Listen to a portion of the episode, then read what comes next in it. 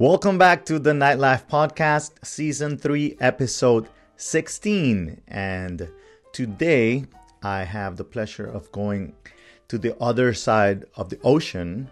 No, I did not fly there, but I have a feeling actually when you hear this person's accent that you guys are gonna feel like you're over there too. So without further ado, let me bring her in. Sam, how are you? Hello, I am fine, thank you. How are you? Good, good, good. Where are you at now, by the way? Sam Woodrow, by the way. I did not do a drum roll. I feel like I feel like I have to do drum rolls when it's people like you, you know? What is that? I mean, it's entertainment, so you know, let's start with that. My voice is entertainment in itself. Let's start with that. Let's well, first of all, where are you right now?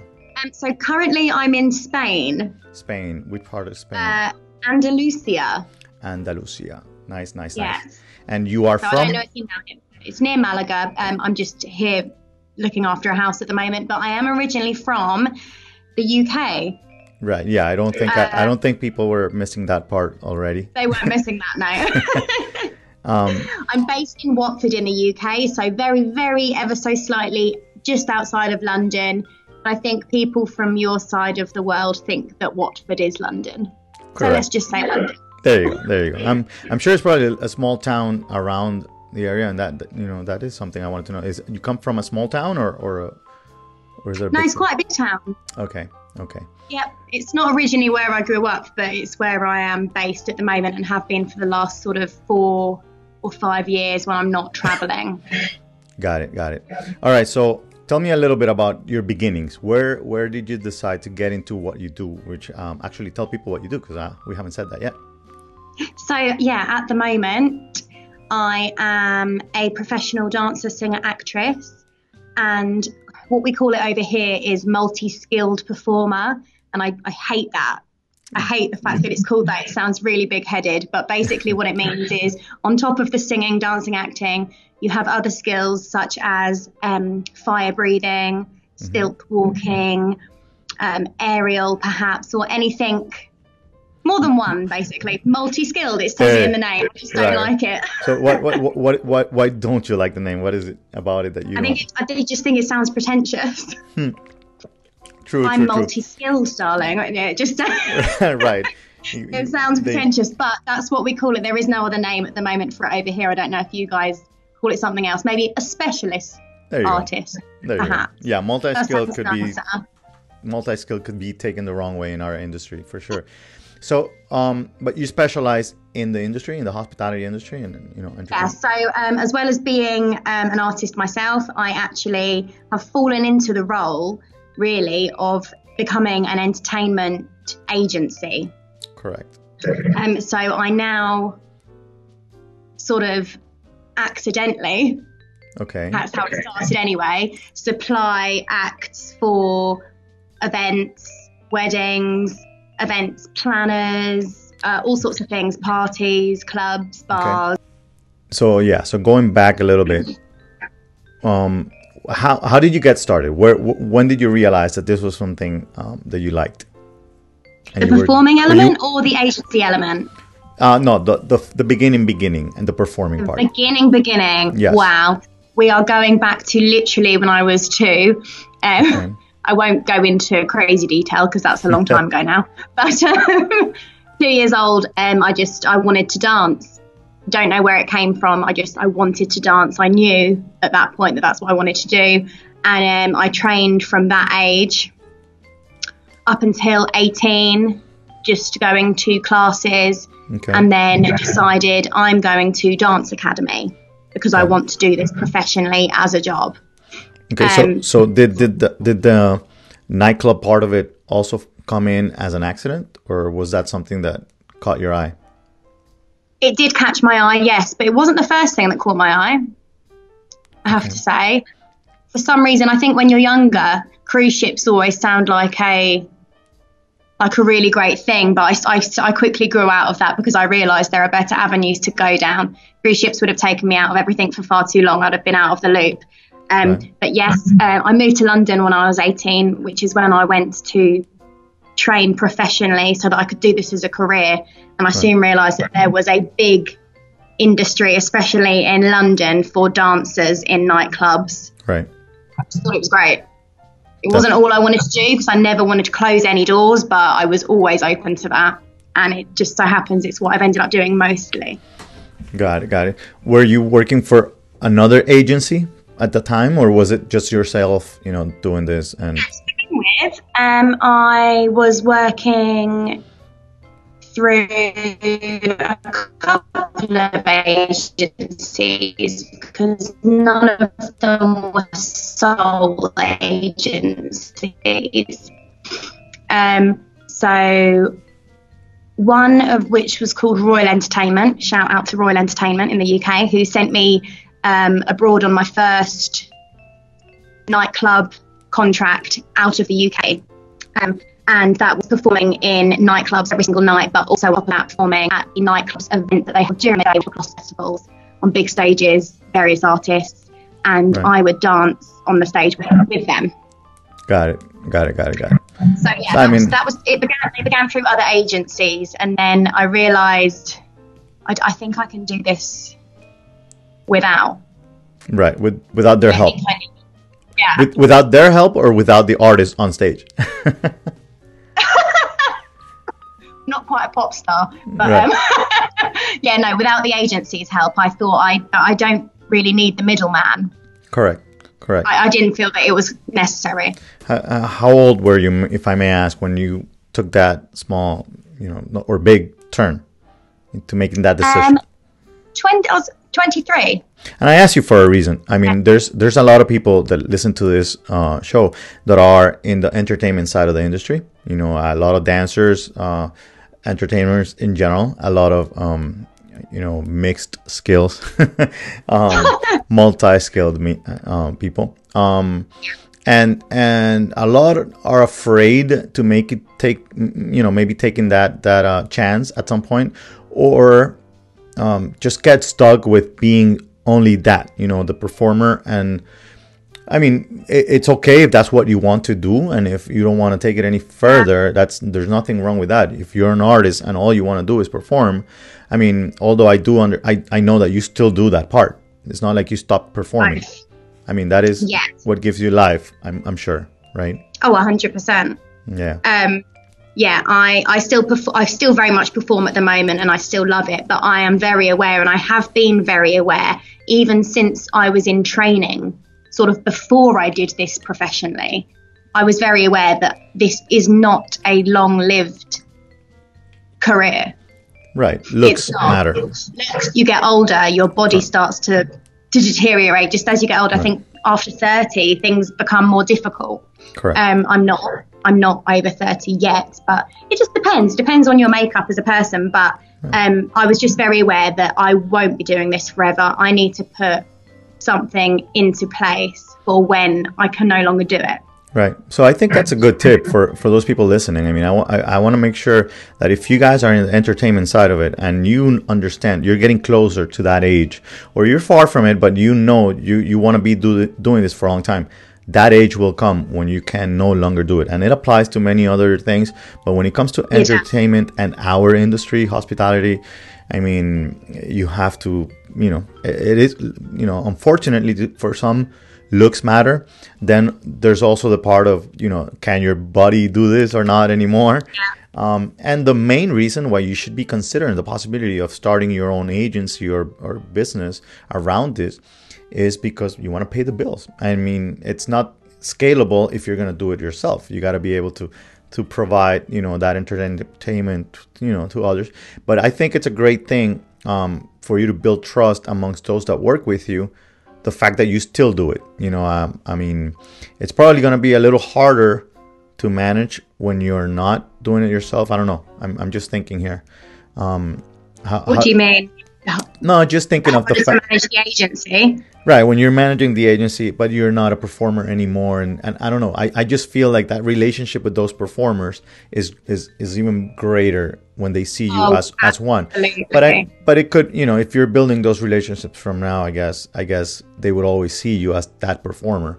you know? Yeah. I think there'll just be a transition period, and it won't be an immediate 1, 2, 3, and I'm now an agent, and I'm not a dancer anymore, and I'm not a performer anymore, bang. And it won't be an instant. It will just be, I'll gradually sort of hang up right, the dancing shoes until I feel that what I have is good enough to step away from and just be behind the scenes. Correct. Correct. And I don't think that seems like it's coming too soon, is it? No, I hope not. I'm still a spring chicken in myself. So there you go. You know, I'm very happy to do both at the moment. Got it. All right. So first thing, you know, you fall in love with dancing at 2 years old, which, you know, it's usually the way it starts for most people that actually love it. It is, isn't it? Then you get into it, then you realize, then you see that there's an opening in the industry part and the entertainment and the hospitality clubs and all that, especially in London, and then going, you know, a possibility of going international, working at other, you know, locations. When you decide to open and do your agency thing, when did you decide to take the agency international? When I went away on my first nightclub contract with another agency, when I got home, it was then really. So probably when still 23, 24, I'd already been away doing it. Right. I thought, what has this person sort of got that I haven't? Right. Not in a nasty way, and just in general. Right, but it is a way of seeing things. You have to. I believe you have to. I just thought this agency, yeah, great. She got me this job, but I think I've got this as well. If she can do it, I can do it, and By that time, you already had your agency, or this is before your... No, this is just when I'm starting. This is how it happened. So I came back from that contract, and I immediately started getting in touch with local venues, bars, events managers, like I've said before. And I just said, look, this is what I do. And this was just for me at this point. This is what I do. I want to perform at your venue, at your event. Are you interested in anything like this? Very similar to what I did with you. Right. And I got some bites, and then this one venue called me in for an interview just to talk about what I could offer, and they literally sat me down and said, right, so this is what we want. We want a freak show, basically. We want circus. We want aerialists. We want fire breathers. We want dancers. What can you do? We want someone walking around in a big inflatable Pikachu, things like that. Right. And I was like, okay. I just had my notebook, and I was very calm. If you can ever class me as calm, because I'm quite elaborate. Right. I was writing it all down, and then I said, yep, absolutely, I can do that for you. I do apologise. It's all right. It's probably Pikachu. Yeah. Wrote it all down. I said, I can do that for you, no problem. I'll get back to you with prices and everything once I've totted it all up. And I walked away.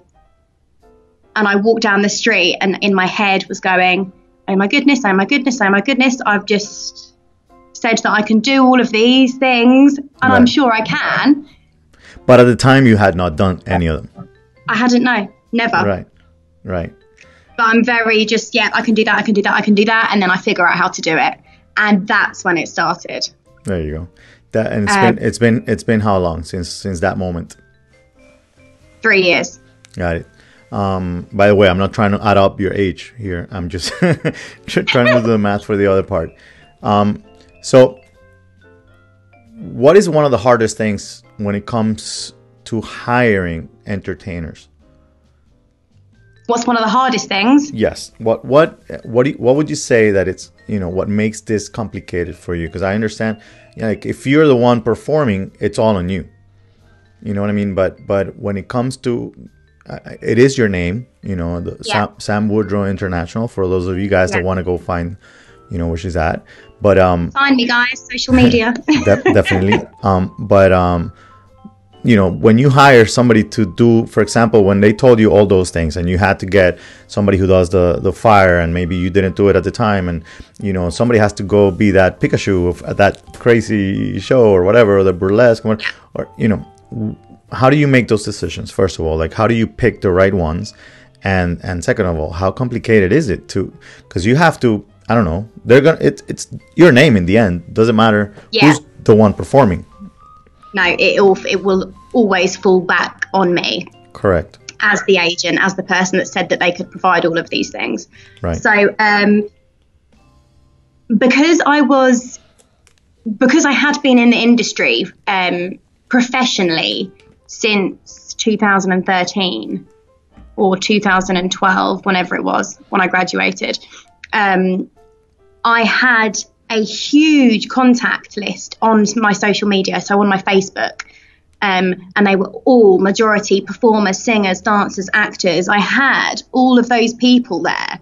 So what I thought I would do to begin with is just put a casting call out on my Facebook to see if I had anybody that could do all of these things. Right. And within 10 minutes, I had people applying to this job that I needed filling, and I was so excited. I was like, brilliant, oh my gosh, I know this person, I know that person, don't know this person, but then I had people I did know recommending other people, and it all just came flooding in, and I thought, oh, this is exciting. So ever since then, I've pretty much ran my business from Facebook. Got it. I now have a huge database of people, and I have people that I have. So it's really more of a community of entertainers that you have there. I have a community of entertainers, but then I also have my database, which is a solid database where I have my go-to that I choose, and I have all of their details, and it's on a thing called, it's on a software called Gigio. Got it. So shout out to Gigio as well if anybody out there wants to use that for either finding jobs or getting databases together, because that actually took me a long time to find something that could help you. Really helped. Right. Sorry? Yeah, and it's really, really helpful. Now I have a list of artists, a list of names, a list of what they do and all of their details, and I just contract them, and it's all legit, it's all legal. Awesome. And so I have my main base of people, but then if I ever get a request for something that I don't have, and I'm looking through my list and I'm like, I don't have that, I'll always refer back to Facebook to find them.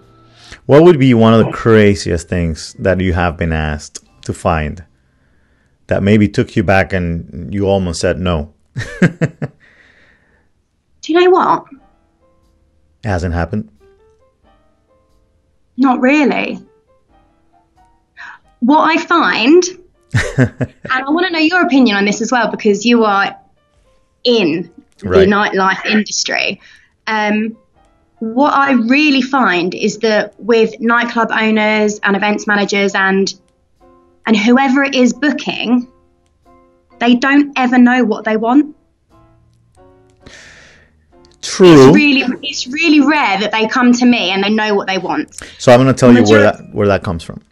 Okay. That comes from a lot of the people that are in the industry are not creative.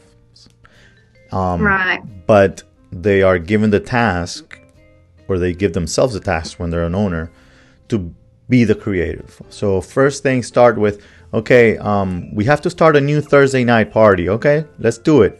What are we going to call it? You know, they start looking for names of parties on Google, you know, and this thing comes out from the UK, and it's a burlesque show or whatever, and they come up with that name, and they go, let's do a burlesque thing. We have no idea what a burlesque even means, right? And then we go on to, okay, so let's do a burlesque. And then they start seeing, it's like, oh, that looks like can-can dancers, or, oh my God, no, it's not. Is it, are they naked? Is it a strip club? No, it's not. It's, okay, so they start trying to figure out to understand what the concept is without and already doing a party without understanding what it is. So they look for performers and think that the performers, entertainers, or the agency that has them is going to provide them with ideas that are going to generate new concepts and new parties and that kind of thing. That's where the circus thing comes from. I mean, And you did mention that London, you know, it is good when it comes to all those like theme parties and whatnot. Huge. It's crazy the kink that goes on over there. It's copied in many other places. And that's the thing, that over here people are a little, you know, a little more close-minded, I guess. Less really, you know, definitely less open-minded than over there. Although many want to be European, but over here it's just different. And maybe also we have a lot of issues with disrespect at some point when it comes to, you know, entertainers that are. That's an issue here as well. Yeah. But there's always. Of course. When I contract for example, a nightclub owner or whoever it is that's booking through me, I have to make sure that there is security firmly in place. Correct. For any performer I have. Touching, anything like that, it's just unacceptable. Right, definitely. But sometimes it's difficult to avoid, which is a shame. Right. I mean, you have, you know, body paint, you have, you know, it's half naked or naked completely, whatever it may be that you guys end up, you know, doing. It is complicated when there's alcohol involved. And some may think that the reason that you, the performer, is looking into their eyes, it's not because you're performing. And they actually believe that it's because of them.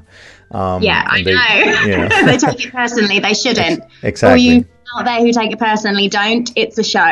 it's many years of acting lessons. Yeah, yes. Exactly. There you go. So, what are the things that the services, let's say, that Sam Woodrow International offers nowadays?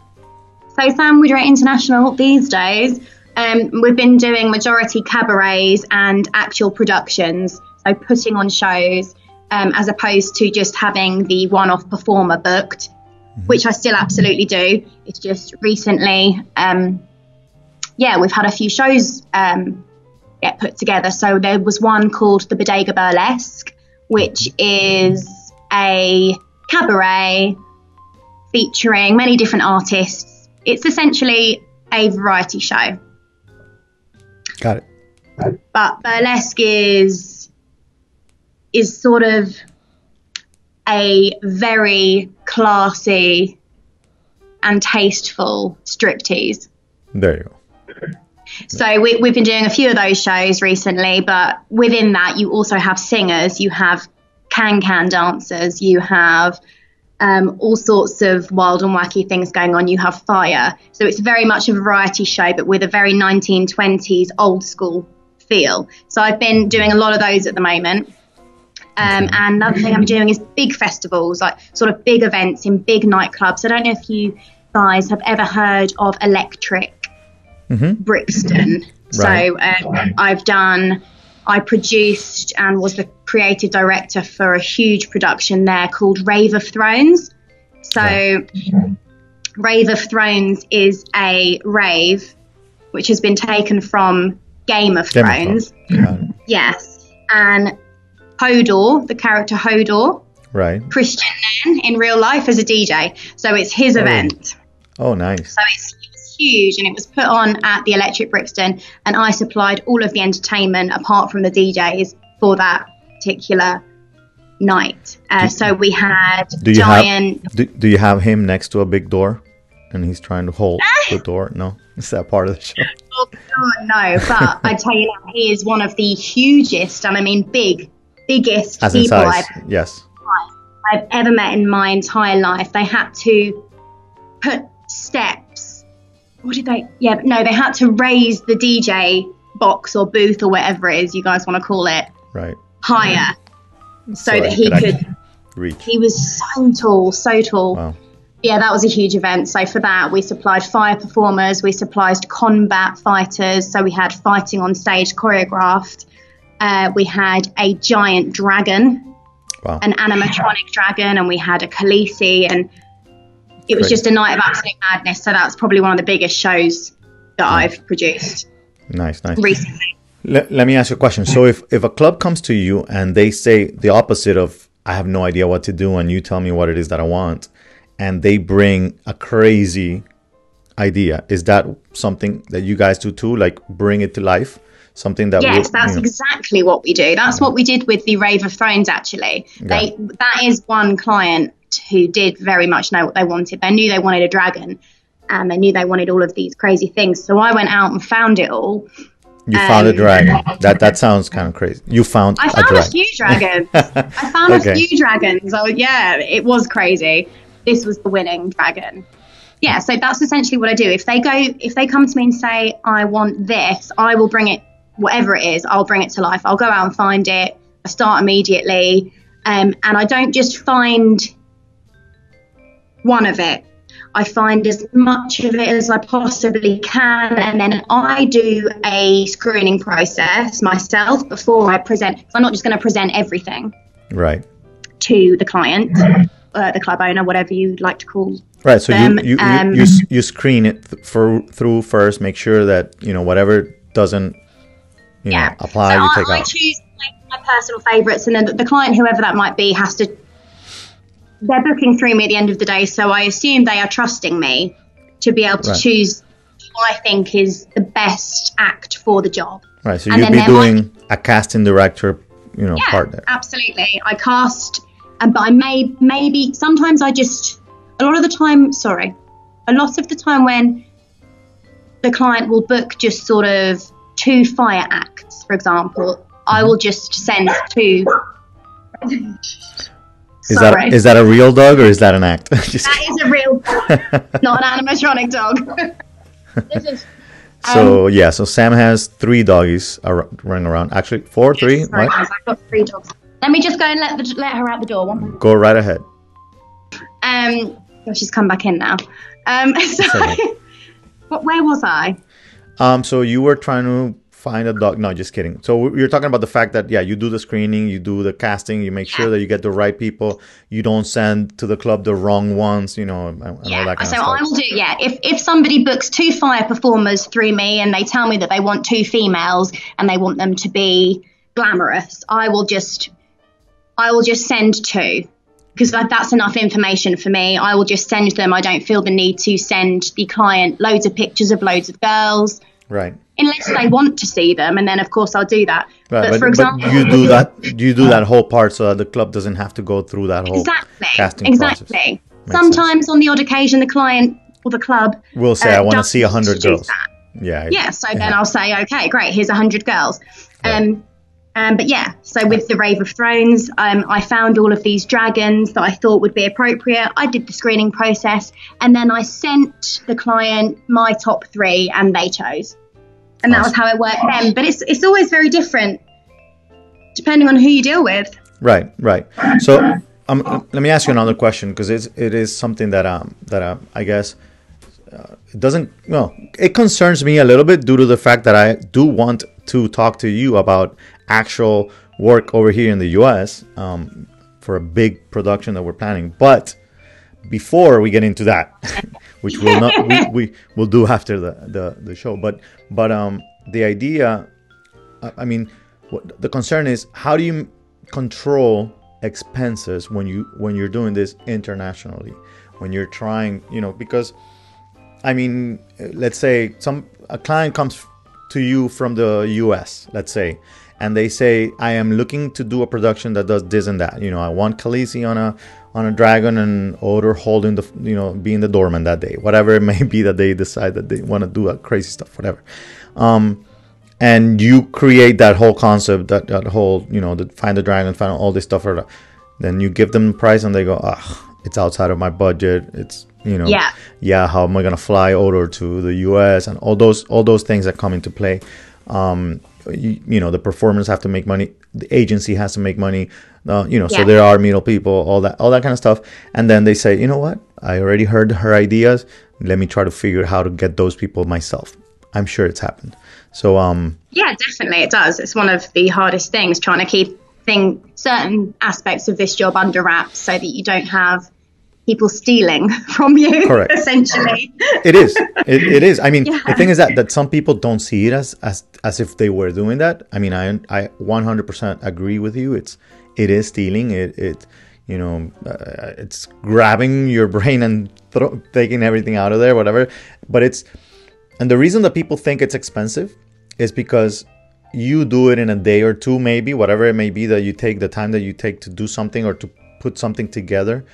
But what they don't understand is that it took you all those years going through that Facebook, you know, group and creating that community and building that business and dancing all those years and actually building that, you know, brand behind you and the trust and all that kind of stuff so that you can actually put all those things together. And for you performing to understand what works and what doesn't work. So that's one of the biggest things.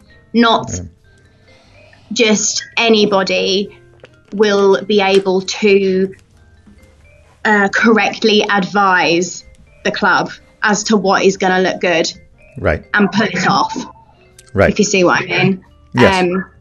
Anyone can go and find some people to go and do some skills for somebody, but to actually make it into more of a production, into more of a, to give it more of a wow factor, there are steps that needs to be taken to be able to present something beautifully. Correct. 100%. Doesn't just happen. Yeah. So back to the original question: how do you control cost? What is, like, I mean, and I don't want to, you know, kind of take away from what your business is in general, but what is, you know, like the main thing that you have to do in order to be able to control that part, that it doesn't get too crazy or whatever. I mean, I'm just trying to figure this out for those people that are planning on building their agencies and you know, and getting out of becoming just a performer, maybe having 10, 15, 20 more years of business their way, you know? Yeah.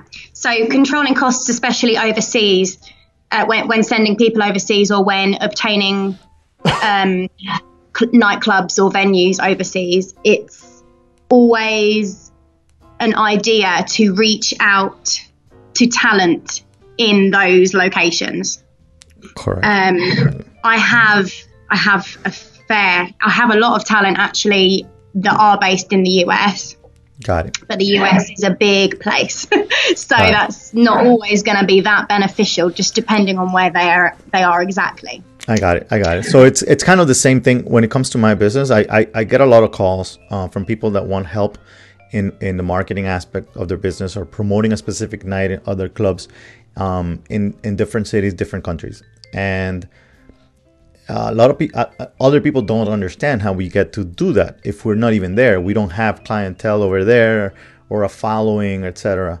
But the first step that I take is that I find locals that do this part, the promotion, and you know, I do my homework on the venue and all that kind of stuff. So if you're gonna do something at another place, make sure you go with the local people. Hopefully they will be as good as the ones that you have over there. I mean, there's something about the performances that you have in the UK and international in your company that it's just a little different from here. I think it's just you guys think outside the box a little more. In the US, it's a bit stuck in the whole dancing, drummer, you know, trumpet, kind of saxophone before that kind of thing. You know, and yes, you have a few fire performers, or I mean, I'm not saying that there's no performers. It's just in the nightlife industry, it's not a huge thing. It's not a huge thing, even though it should be. I believe. I mean, one of the reasons that the actual like nightclubs are slowing down because there's a certain growth here in venues that are more like a restaurant that become a party afterwards and that kind of thing. Brunches are huge over here now also. So people are partying during the day. But the actual nightclubs, the ones that are only, you know, you come in at midnight or 1 a.m., get a table, leave at 4:35 in the morning, that kind of energy has been going down. And I need something crazy to come in and bring it back up. Exactly. They need a reason. And people usually go for like, okay, I'll get an artist and I'll bring a performance from that artist, a famous person, whatever. In the end, you end up working for them because they end up costing as much as you make. So it's not really a good thing. It's more for the name than a business per se. So I do believe that people in the industry need to focus on their entertainment a lot more. Actually, I do. Actually, my book, in my book, chapter 8 of the book is it's all about the show. That's what it's called, and it is what it is. And the show meaning not just what you have on stage, not just the DJ. No, it's the whole show, from the moment people arrive to the last thing they see when they leave. They should walk in and see something completely out of the ordinary, completely as their first sight. Right. We have clubs in London in particular, even in Manchester, England, and in Brighton, where it's just completely immersive the entire time you're there, and you don't even notice really who the DJ is.